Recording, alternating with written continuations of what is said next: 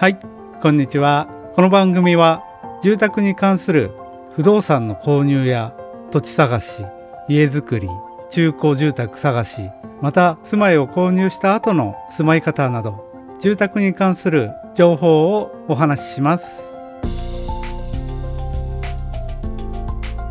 一級建築士で不動産コンサルティングマスターの楽寿のもたしです。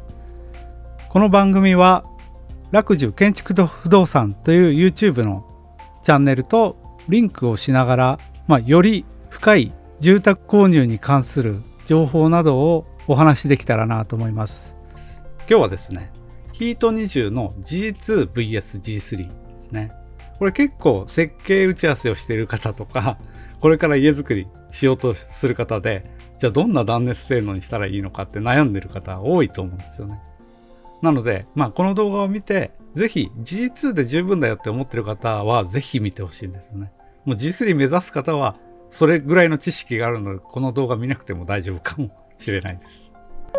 G2vs G3 どっちがいい？これいろんな論争あります。で、今年の10月、2022年の10月から G2 のレベルが断熱等級6、G3 のレベルが7になっていきます。今年の4月ですね、つい最近4月に断熱等級5っていうのが設定されたんです。これは絶地基準と言われるものなんです。絶地基準があって、で、今までずっと断熱等級4が最高等級だった。次世代断熱基準って言われてた断熱等級4が最高等級。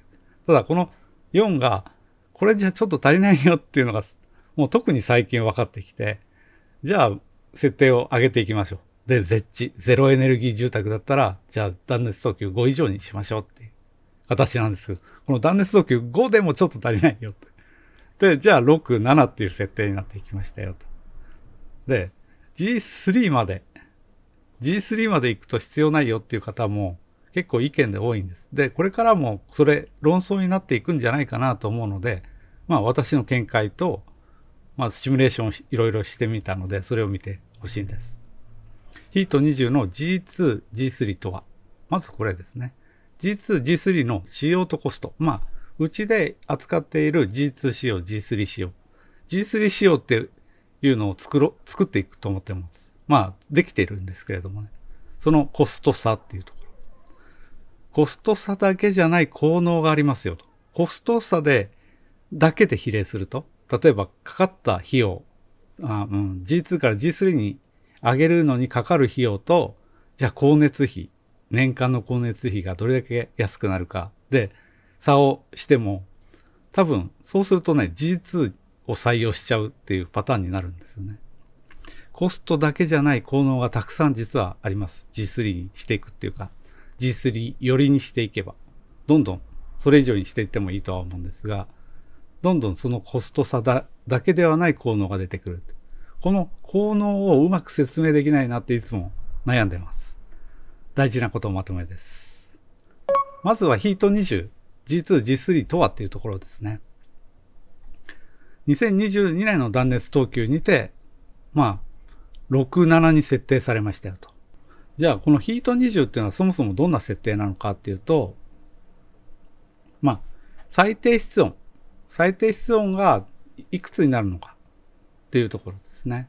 それは、ヒート20って検索を入れていただければ、ヒート20、この一般社団法人20年先を見据えた日本の高断熱住宅研究会、20年先を見据えて作って、結構20年前前に国がこの基準で認めていくっていうすごい素晴らしい団体だと思います。私も一応この団体に入ってますけど、何も行動してないですけど。まあそこで住宅のシナリオと外費性能の水準みたいなのをこうやっていくんですよね。まあ簡単に言うと暖房機最低室温が G3 だったら15度を下回らない。で G2 だったら13度下回らないっていうところ。15度未満の部屋の割合っていうのは G3 だったら2%以内。だからほとんどほとんど15度以上になりますよと。それが G2 だったら10%の部屋が部屋というか床面積が15度を下回ってしまうっていうような設定ですよね。ちなみに G1 だったら15%とか。平成28年度の、まあ、断熱訴求4の基準だったら30%下回っていく。こんなレベルで断熱性能を決めていったっていうところです。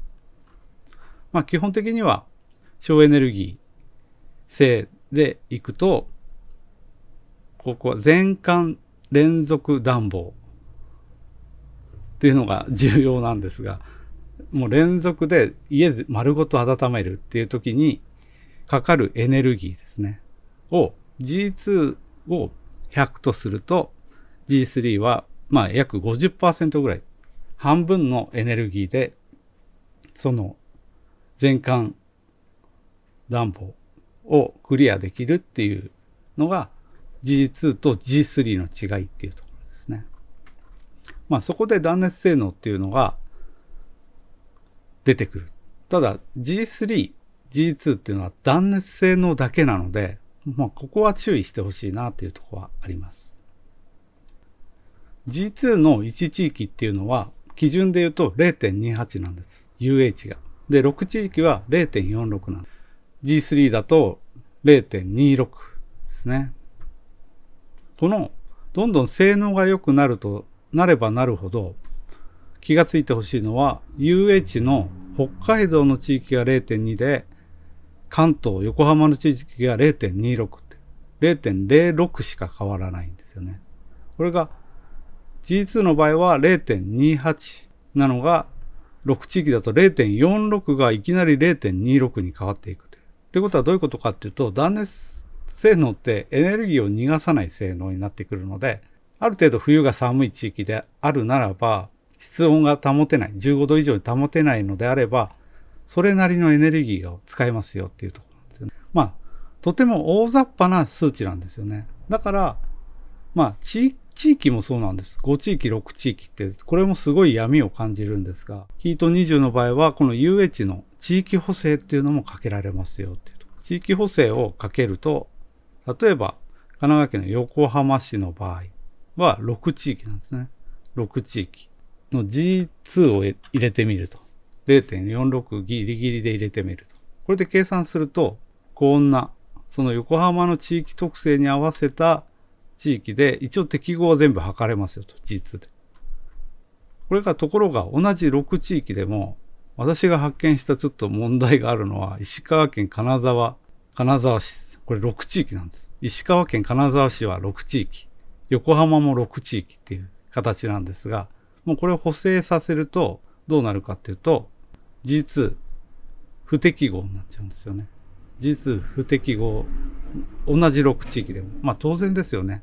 気候が違うと。じゃあ0.4ぐらいにすればいけるのかなって。まだ足りないんですよね。じゃあ0.35。これでいけますね。なので、ほぼほぼ金沢市、石川県金沢市は5地域に近い6地域。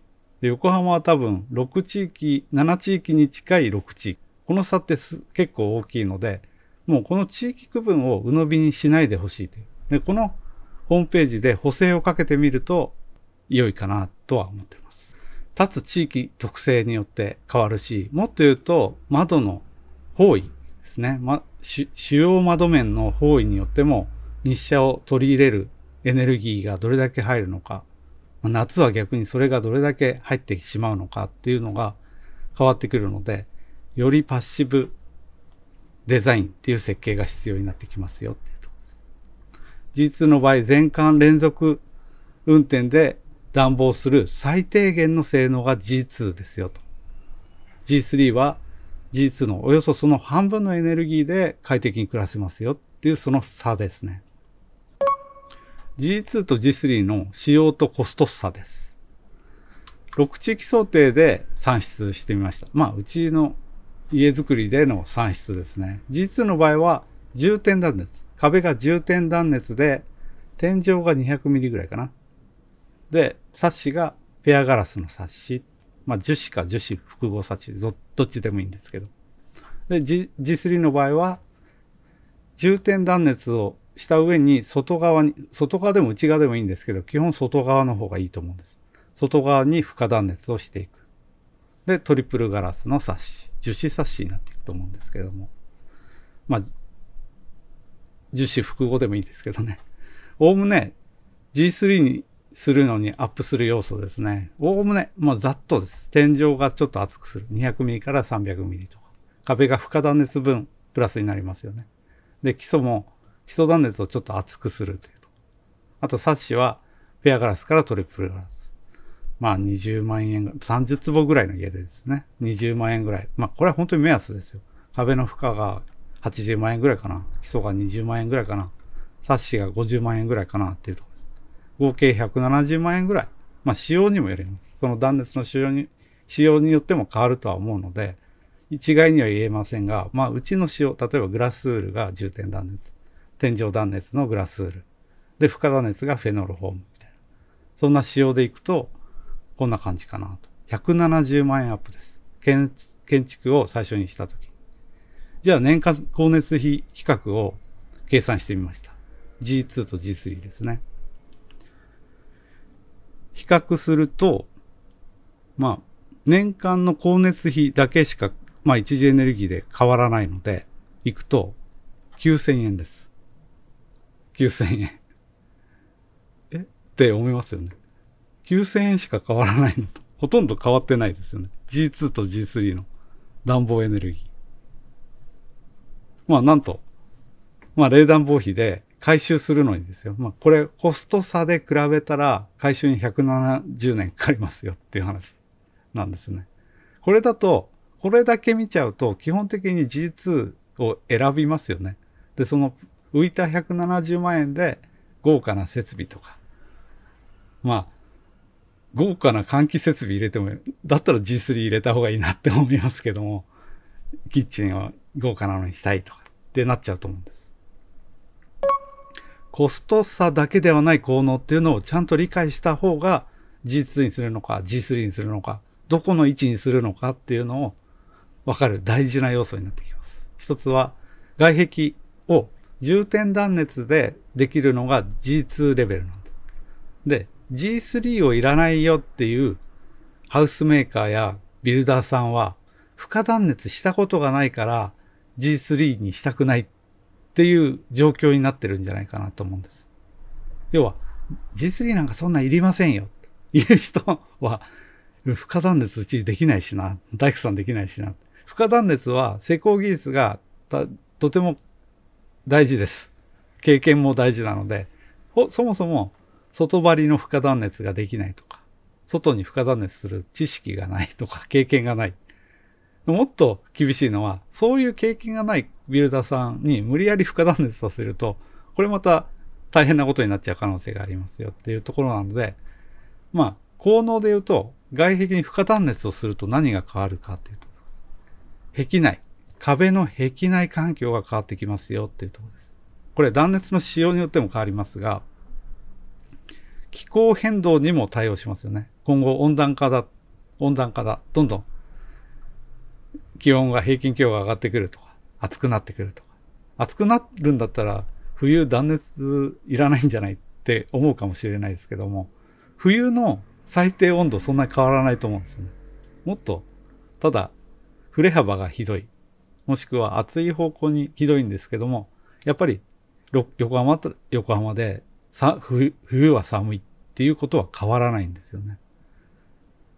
なので、まあ気候変動、もし温暖化だけじゃないですよね。で、寒冷化する可能性もあるっていうところをもう対応がしやすくなるのが断熱性能を上げるっていうことなんです。躯体性能を上げるっていうこと。建物躯体の劣化が少ない。ここがすごい重要なんですが、まあ、建物の壁の壁内環境が良くなるってことは、建物の構造材が傷みが少ないんですね。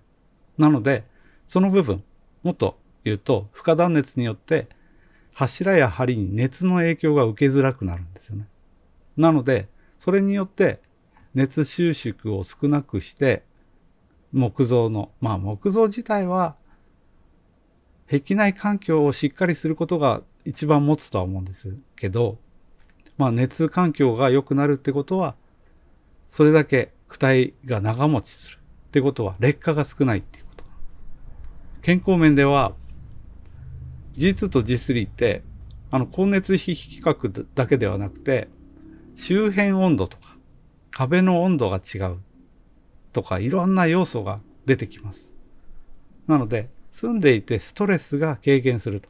だからよりまあ健康になりうるっていうところですね。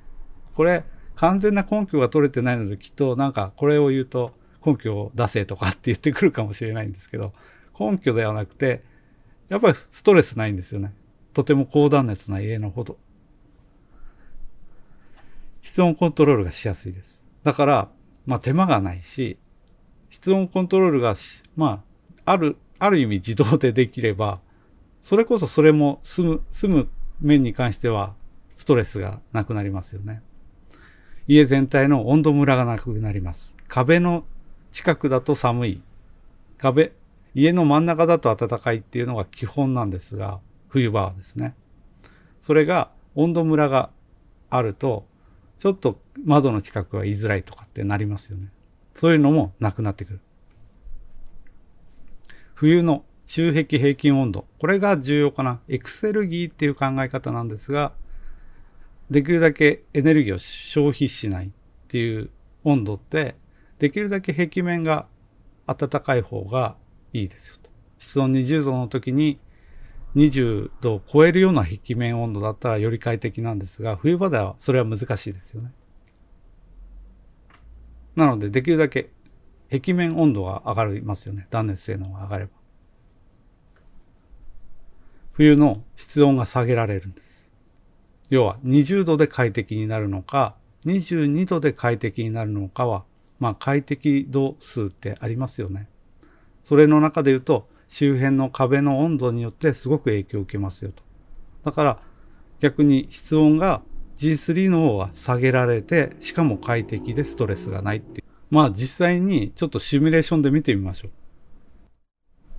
ホームズくんの省エネ診断エキスパートっていうので、私はいつも設計をしているんですけども、まあ30坪の家で、まあ 3D で見るとわかりやすいかな。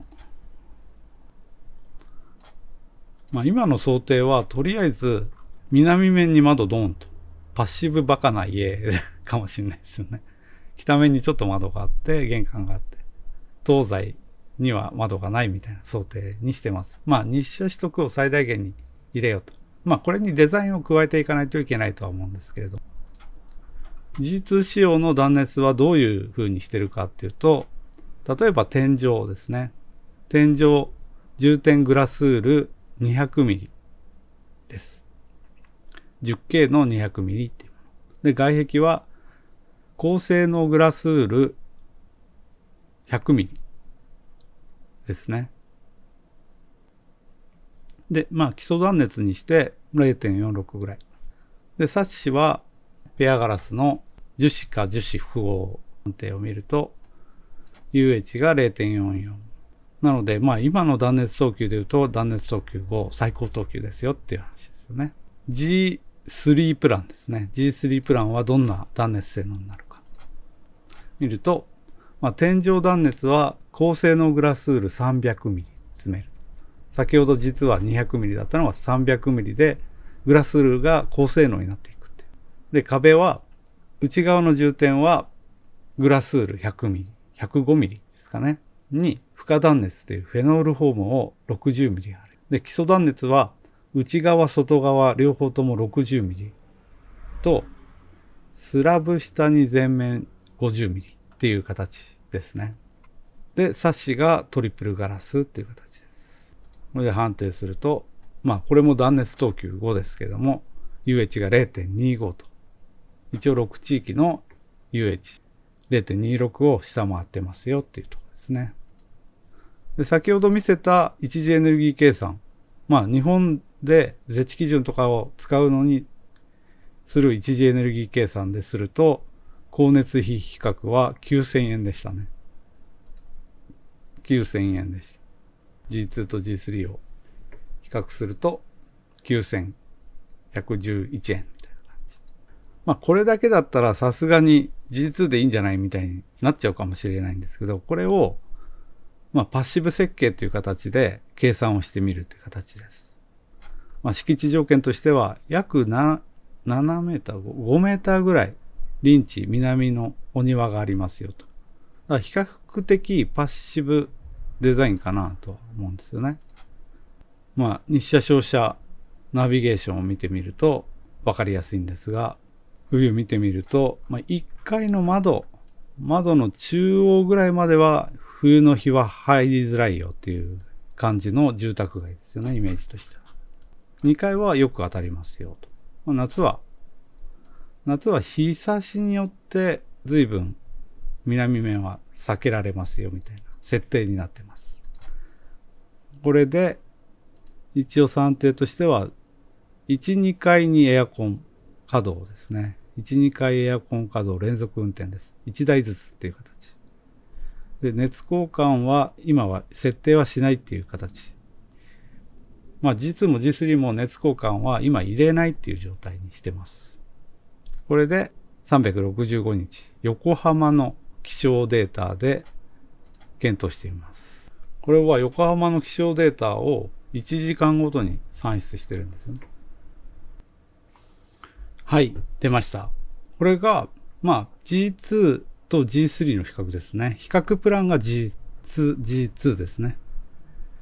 ほとんど変わらないように見えるんですが、まあ、浴室が違うとか。まあ、この19度っていうのも、現実には、現実にはですね、もっと複雑なシミュレーションすると、この壁面はだんだん温度が下がっていくはずなんですよね。こういう感じ。エアコンがここにあって、まあ、ここに扉があるかないかにもよりますけれども、で、洗面があって浴室があると、さすがに16度になりますよと。G3 の場合は18.6度。だから全然2度ぐらい差が出ますよと。ほとんど落ちないのが G3 っていう形ですね。なので、このシミュレーション自体を鵜呑みにせずにいかないといけないなと。この壁面温度が多分全然違うと思うんですね。この温度が。断熱性能が違うと。そうすると、この設定温度、この室温が、で、快適か快適じゃないかですね。こっちはすごく快適に感じて、こっちは設定温度20度ではちょっと寒いよっていう形。だから22度とか23度に設定温度をしないと、同じ快適性能が得られないっていうので、そもそも同じ設定温度で、光熱比較するっていうのが間違ってるかもしれないですよね。光熱費で言うとこんな感じ。G3 が、まあ暖房が 328kWh 負荷ですね。で、実が、まあ3倍ぐらいですよね。で、冬は、あ夏は、えっ、ー、と、性能がいい方が熱が逃げにくいんですね。熱が逃げにくいから、エネルギー少しかかるんですけど、そんな大差はないんです。これ、高断熱は夏暑いですっていうのは、夏に日差しをいっぱい入れてしまうと夏暑いですよって。それは熱逃げないからですよっていうだけです。放熱比較で見ると、これがまた面白いんですけど、パッシブシミュレーションですると、マイナス6000円 ほとんど変わらないって感じになります。本当かなって思うんですけれども、まあそんなシミュレーション結果が出るんですよね。ただし、これを現実的な設定、快適に暮らすっていう設定をしていくと変わってくるんだろうなとは思ってます。まあ、現実的設定でやってみましょうか、ちょっとね。はい、変えてみました。23度の設定。で、こっちは20度。まあ、より断熱性能が高いと壁面温度が上がるので、より室温を落とせるっていう状態でやってみると、光熱費が、まあ、700円になりますと。約70年ぐらい。で、まあ、経済的な、まあ、シミュレーションだと、できるかなっていうところですが、それよりも温度ムラとかの方がすごい重要かなとは思ってます。快適。ストレスがないっていうのは温度差が少ない。部屋の中で温度差が少ない方がストレスが少ないかなっていうところですね。まあこの浴室が同じぐらいになってるんで、だいたい23度ぐらい設定が G2 だと必要かなっていうところだと思います。あとは壁面温度の状況っていうのがわかるのが、このブーフィーっていうソフトですね。壁の中を、まあ、3年間ぐらいずっと湿気とか熱の流動を見れるソフトなんですよね。これで例えば3年分をずっと、は横浜の気象データを入れているっていう形です。で、一番こっちの左側は断熱がグラスールで100ミリ。で、こっちはグラスール200ミリしてみました。ここは負荷断熱でフェノールフォームが入ってグラスールが入ってるっていう状況ですね。これで見てほしいのは、このグリーンの、これが湿度80%ラインっていうやつ。湿度80%ライン。80%。100ミリの、100ミリの断熱はこんな感じ。200ミリにすると小さくなりますよと。まあ、だんだん夏場、外から湿気が入ってきて、ここでぶつかるっていう感じですね。の湿気量が、これ夏どんどんどんどんこう入ってくると、ここで湿気が溜まっちゃうと。これ100%になると結露になっちゃいますよっていうところですね。冬場。冬場は200ミリの方が大きくなるんですね、これね。ここが一番厳しいところなんですけど。に比べると、このフェノールフォーム負荷断熱だと、この80%超えてないですよね、夏場。冬場もすごくちっちゃいですという、そんな結果になります。だから負荷断熱があると、このフェノールフォームがあると、かなり有効ですよ、という感じです。まあ断熱構成によっても変わるとは思うんですけれども、そこら辺はプロの方にしっかり見てもらってください。最後、大事なことまとめです。世界的に省エネな住宅の方向へ確実に向かってますよね。20年前よりも今の方が断熱性能が上がった家が普通に売られてると思うんです。これ簡単に未来予想できますよね。未来はもっと断熱性能の上がった家が普通の家になってきます。じゃあその20年後30年後にその家を売却した時にこんな寒い家だと無理だからちょうど今の20築20年前の家を買おうとするとじゃあ何をリフォームするっていうので、断熱リフォームをする。で、膨大なコストがかかるんですよね。断熱は、躯体をいじるっていうことなので、すごいコストがかかる。じゃあ30年後に G2 レベルだと、すごいコストがかかったリノベーションが必要な家と、G3 だと、先ほどみたいに換気を全熱効果にすると、ほぼゼロになる断熱。あれが断熱のその場所における終点なんです。冷暖房コストを下げるには断熱がとても重要ですよと。30年後、日本の断熱基準は確実に上がっている。確実に上がっているってことは、まあ、終点に持っていけるレベルまで持っていけるんだったら、それは G3 じゃなくてもいいんですよね。G2.8 とか6とかでもいいと思うんです。終点に迎えるっていうところ。だからそこに向かったら30年後もその家は寒くない家になりますよというところです。断熱には終点があります。で、終点がもう見えていますというところです。それが G3 近辺なんです。G3 近辺で、あとは立つとこの地域ですね。6地域、まあ補正した方がいいですよね、あれね。補正をして。横浜だったら逆補正がかかるんじゃないかなと。だからより断熱性能はいらなくて、G3 までいらなくて、無断熱に近い状態が作れますよと。無断熱にする必要性はないんですけれども、無断熱に近いような、できるだけ冬のエネルギーがかからない家になりますよと。資産価値維持にはこれすごい重要なんですよ。だから G2 と G3 では絶対 G3 に近づけた方がいいですよと。ただし、しっかりとシミュレーションしないといけないですよ。オーバースペックにしても仕方ないですよっていうところです。G3 にこだわる必要がないんです。G3 じゃなきゃダメだとか、UH が6地域で0.26以下じゃなきゃダメだみたいなのはないと思うんです。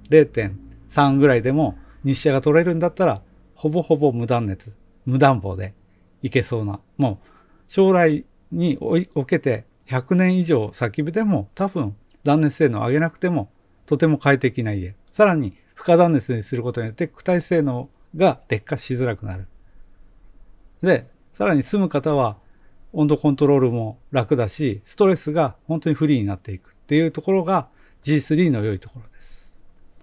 断熱の終点をまずは目指した上で他にコストをかける方が私は良いと思っています。躯体性能っていうのは100年持ちます。断熱性能も100年持つんです。そこに回収は必要ないんですよね。でも設備は頑張っても10年、20年で壊れます。だからすごい高い換気性能とかを入れてもそれは20年後には交換をしないといけないですよところです。できるだけ少ないエネルギーで快適にいつまでも暮らせる住宅を作っていくっていうのが重要かなって思います。今日は以上になります。それではまた。さよなら。